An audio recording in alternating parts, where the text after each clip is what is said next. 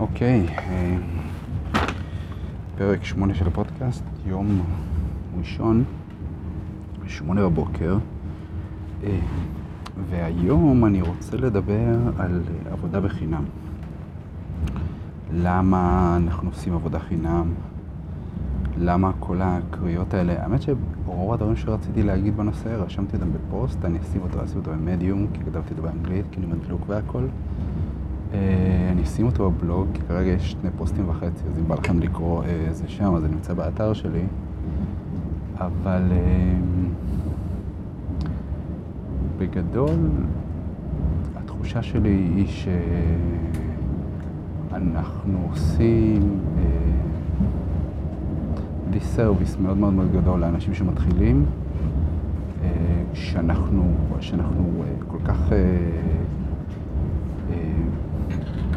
מנסים לדחוף להם את הוואליו הזה של תעבדו אך ורק תמורת כסף. זאת אומרת, אם לא משלמים לכם כסף, אז זה worth, זה piece of shit. ובאותם פנים, אנחנו מצד שני אומרים, לא, הוואליו זה הכל. זאת אומרת, אם מוצר אין לו value, אז זה piece of shit. אז אני לא אגיד שזאת צביעות, כי אני חושב שזאת פשוט חוסר הבנה. חוסר הבנה והסתכלות קצרה. מה שאני אגיד, זו הסתכלות מאוד מאוד קצרה על מבחינת קריירה, מבחינת המטרות שלך בתור מעצב מקצועי. זאת אומרת, אם היום אנחנו מבינים בצורה כל כך טובה את הנושא של ערך, למה חשוב שלמוצר שלנו יהיה ערך, או למה חשוב שלדברים שאנחנו מייצרים יהיה ערך מוסף מעבר לאסתטיקה, שמוטבעת בו. אז אין שום סיבה בעולם שאנחנו לא נבין את הקונספט העסקי הזה של לעבוד תמורת ערך. התחנה הבאה, בטח. זאת אומרת, אם היום אני אומר, אני עובד עכשיו בסטארט-אפ X, כן? והסטארט-אפ הוא עדיין בסיד, הוא בפריסיד. ואין כסף, אין מה לעשות, המציאות היא, אבל אני מאמין ברעיון, אני מאמין בערך שהוא נותן, הוא הולך לשנות את העולם ב-X, או הוא הולך לשפר את החיים של Y אנשים בנושא כזה או אחר. הוא פשוט הולך להיות משהו מאוד מעניין. למה שמה זה בסדר לעבוד? זאת אומרת, יש לך איזה מין equity, כן? שאתה מצפה לו, שבסופו של דבר יגיע אליך. אבל equity תמיד יגיע, זאת אומרת, גם בעולם האמיתי יש equity. הוא פחות tangible אולי, אבל הוא פחות מוחשי. צריך להשתדל יותר לדבר בעברית. באמת הרבה מחלקות למילים באנגלית, וזה לא כל כך מוצא חן. הייתי רוצה לעשות את זה, הייתי רוצה לדבר יותר בעברית, הרבה יותר מילים בעברית.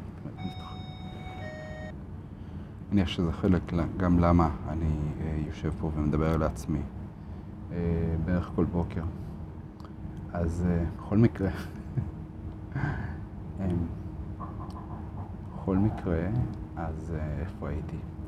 אז הערך הזה הוא ערך שהוא מוחשי והוא ממשי לגמרי. התעשייה שלנו היא לא מורכבת של מיליוני אנשים, גם אם אנחנו זזים בזירה הבינלאומית. התחום קטן, מעצבים זה לא המון, בטח שלא מעצבי דיגיטל ומעצבי UI/UX, הוא לא גדול כמו שהיינו רוצים לחשוב שהוא באמת. ואם אנחנו מבינים את הקרמה הבסיסית הזאת, אני אישית לא מאמין בקרמה כקונספט רוחני, כן? אבל היא לגמרי קיימת כקונספט עסקי, זאת אומרת, העניין של reputation, יש לך את עוד פעם האנגלית, עניין של, איך אומרת reputation בעברית? לא יודע, השם שלך, כן, לא, יש לזה מילה יותר טובה, אני לא זוכר אותה כרגע. אבל השם שלך בתור מישהו, זאת אומרת, זוכרים אותך, אתה בן אדם שלא היה מוכן לתת ערך אז לחברה הקטנה הזאת, או לעסק הזה או כזה או אחר.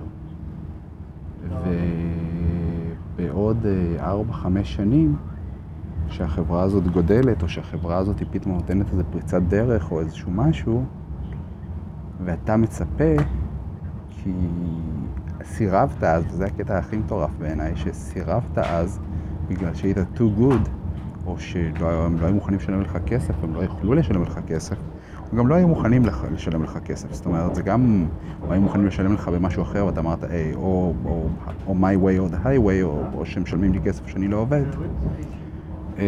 וסירבת לזה, אז בסופו של דבר, כשהם עושים את הצעד הגדול שלהם, אתה מצפה ברוב תמימותך, ואני אפילו אעז להגיד ברוב חוצפתך, מנסים לחשוב שיפנו עליכם, בגלל שיגיד, אוי, סוף סוף אנחנו יכולים להרשות לעצמנו לעבוד עם מעצב איקס, תמיד יהיה מישהו יותר טוב, תמיד יהיה מישהו שמוכן לעבוד לא רק יותר בזול, אלא בערך אחר. אז זה גם משהו שהוא חשוב, כשאתה בונה את עצמך ואתה בונה קריירה לאורך זמן, אתה רוצה שאנשים, גם הקוסמטיקאית שעשית על הלוגו לפני 6 שנים, גם אותו ספר שעשית לו ברושור לפני 3 שנים, אתה רוצה שהם יזכרו שהייתה להם חוויה טובה עם העבודה שלך, זה היה להם אקספיריינס טוב, והמוצר ש... זה הכל מתגלגל לאותו דבר, אתה מוצר, אז או שאתה נותן ערך או שאתה לא נותן ערך. העבודה שלך, התוצרים, הם לא מספיק ערך. בטח לא היום. זאת אומרת, אם אנחנו מבינים שהעובדה שאני יכול לשים תמונה באינסטגרם, זה לא הערך של אינסטגרם. העובדה שאני יכול לרשום פוסט בפייסבוק, זה לא הערך של פייסבוק. ערך של הדברים הוא משהו שהוא הרבה יותר מכוון לחוויה הרגשית של כל אחד עם המוצר שלו. אז אם אנחנו מבינים שגם היום אנחנו בתור מותג אישי, אני כמותג, אתה כמותג, כל מעצב כמותג שמייצג ערכים, עם חוויה טובה, וזה לא חלק מהערכים שלך, אז למה שמישהו ירצה להשתמש במוצר הזה? אני חושב שזה משהו שהוא על פניו פשוט. אני לא אגיד שזה לא משהו שאני חטאתי לו בעבר, גם אני הנפתי אגרופים באוויר ואמרתי הרי ששמעתי את מייק מונטרו אומר fuck you pay me, כן? אבל זה לא תמיד, הכוונה היא לא תמיד לכסף, ותמיד אפשר לסגור דברים, זאת אומרת בארטר זה משהו שהוא ריאלי, הוא בר קיימה, זה משהו שאפשר לגמרי לעבוד איתו. ולא רק זה, בסופו של דבר, אם אתם מסתכלים על האדם שאתם עובדים מולו, ואתם רואים באמת מה הערך שהוא מסוגל לתת, או מנסים להבין מה הפוטנציאל של החברה הזאת, או של האדם הזה שאתם עובדים איתו לאורך, לא עכשיו שנה או שנתיים, לאורך 5 שנים, לאורך 10 שנים, אתם תפגשו אותו הרי. אתם תראו אותו באיזה אירוע נטוורקינג, אתם נמצאים באותה קבוצת פייסבוק, כן, של יזמים. כולנו נמצאים באותן קבוצות גם של, לא יודע מה, של פרסום פייסבוק, אוקיי? זה לא משנה באמת. כולנו נמצאים באותם קשקושים, וכולנו מדברים עם אותם אנשים. אז אם זה המצב, ואנחנו מבינים את זה היום, ואנחנו מבינים שבסופו של דבר כולנו נפגשים שם, וכולנו נמצאים מתישהו באיזו קבוצה כזאת או אחרת של מבצעים באלי אקספרס, כן? העולם הוא קטן. ולא רק שהעולם הוא קטן, האימפקט שיש לנו לכל אחד בתור מעצב הוא עצום. ולא רק במאמר שכתבתי אז רשמתי כל הדוגמאות האלה שיושב מישהו, עובד בחינם איזה 3 חודשים אצל גרי ויינרצ'ק, ובסופו של דבר הוא מקבל צעת עבודה מדהימה. או שהוא הולך ותוכן ולבד מציע את עצמו לעשות שעונות של איזה פודקאסט, ומקבל תהילת עולם. זה דברים שקורים, אבל דברים מעטים שקורים. והם לא משהו שיכול להחזיק קריירה של האנשים. והם לא משהו שבאמת יכול להחזיק קריירה של האנשים. אז כשאתה מסתכל על זה ואתה מנסה להבין איך אתה עושה סקיילינג לדבר הזה, אז זה אומר הכל. זה אומר הקוסמטיקאית שעבדה איתך לפני 6 שנים ועשית לה לוגו, שהוא היה עם זהב, הוא היה עם פונטים סריפים כאלה, בדיוק מה שהיא רצתה ובדיוק כמו שאתה שונא לעשות היום. אין שום סיבה שלה לא תהיה חוויה מדהימה מבחינת שירות. אין שום סיבה בעולם.